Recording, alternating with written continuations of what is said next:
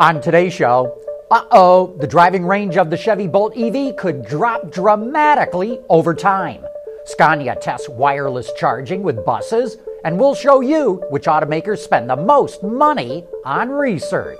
All that and more coming right up on Autoline Daily.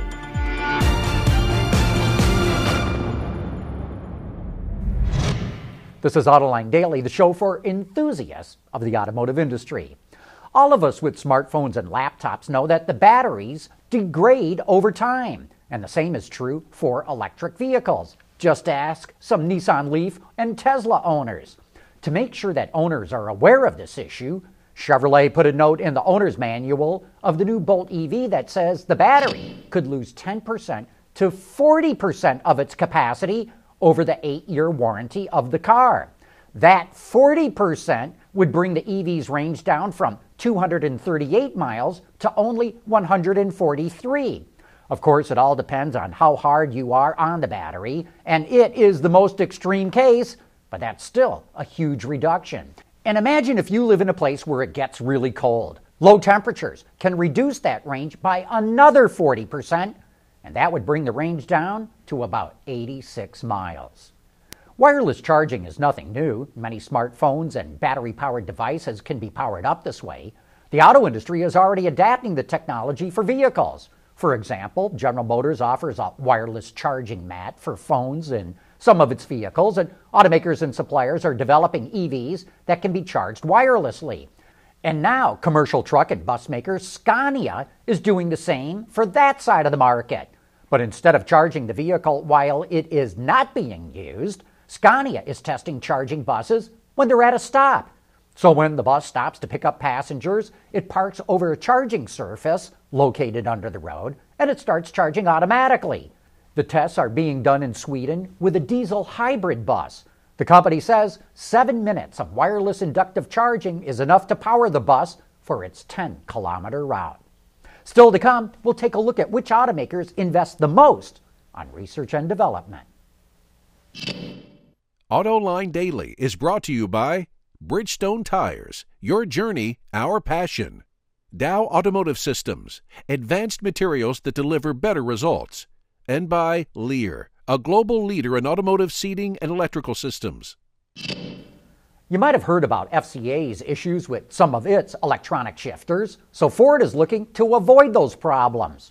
All 2017 Fusions now come standard with a rotary shift dial, and to reduce the chance of a rollaway, they have an automatic return to park feature. The system monitors data from sensors that watch the transmission, the shifter, the driver's door, and seatbelt to determine if the driver is getting out of the car.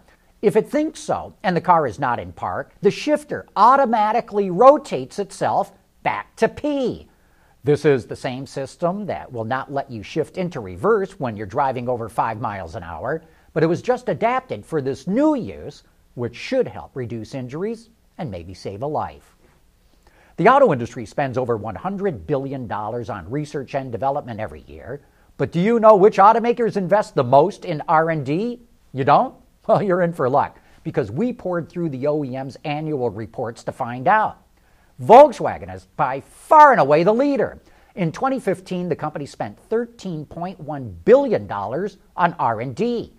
But it'll be interesting to see what the impact of the diesel scandal is going to have. Our guess is that number will drop. Way behind VW is Toyota, which spent close to $9 billion. And not surprisingly, General Motors is third at 7.5 billion. But looky here, at number four on the list is Daimler, just behind the top three automakers in the world. And rounding out the top five is Ford, which spent $6.7 billion. We don't want to bore you with a whole bunch of numbers, so if you want to see where the other top manufacturers rank, just look for the full list in today's transcript. If you're watching on YouTube, just look for the link to the transcript in the description box. Coming up next, it's time for You Said It. For the people at Dow, racing is a sport and a science. We enjoy one and learn from the other. But like most competitive people, we like winning at both. This is the human element at work. Dow. And now it's time for some of your feedback. You know, we're so grateful for all the congratulations that poured in as we celebrated Autoline Daily number 2000. 2000 of anything is a lot.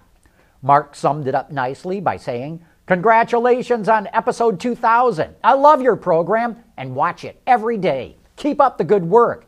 I love what Landon Thomas had to say. I hate it when you guys go on hiatus. I rely on you guys for pretty much everything I know. Great comment.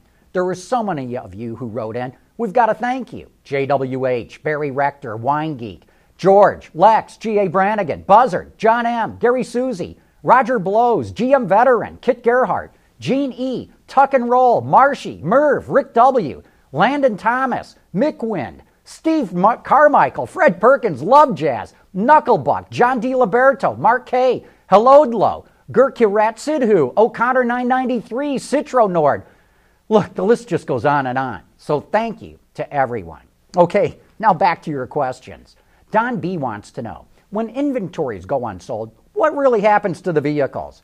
We all heard stories of them being crushed after a few years or being shipped to other countries and being sold.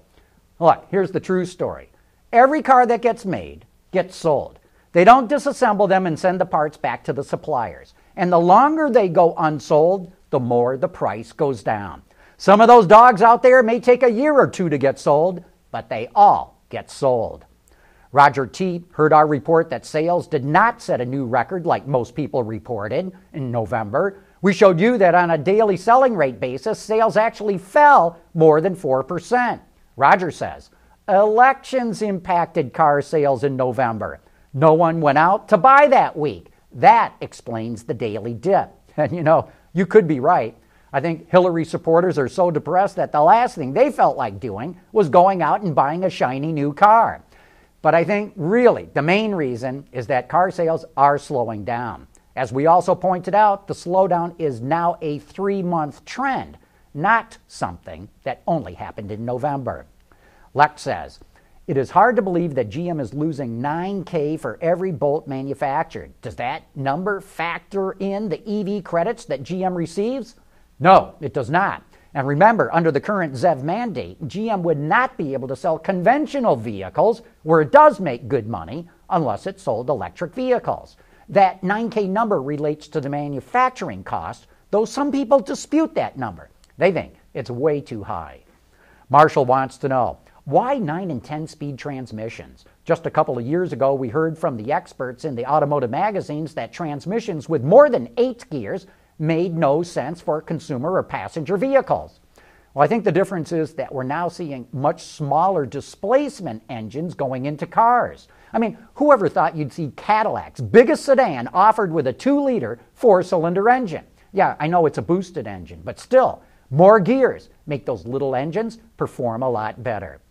And finally, G.A. Brannigan saw our report on the air quality index of several major cities. He says, I don't care what anybody says. The city pollution numbers speak for themselves. The USA has done an outstanding job in reducing air pollution. LA at 65 and Detroit at 27. This is good.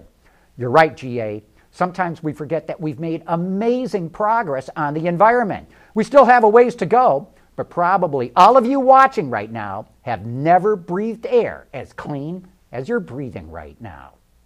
Hey, thanks for all your questions and comments and for your kind words on our 2000th birthday. And don't forget, later today, we're going to have Autoline After Hours, one of the best shows is giving you insight into the global automotive industry. But with that, we wrap up today's report. Please join us again tomorrow.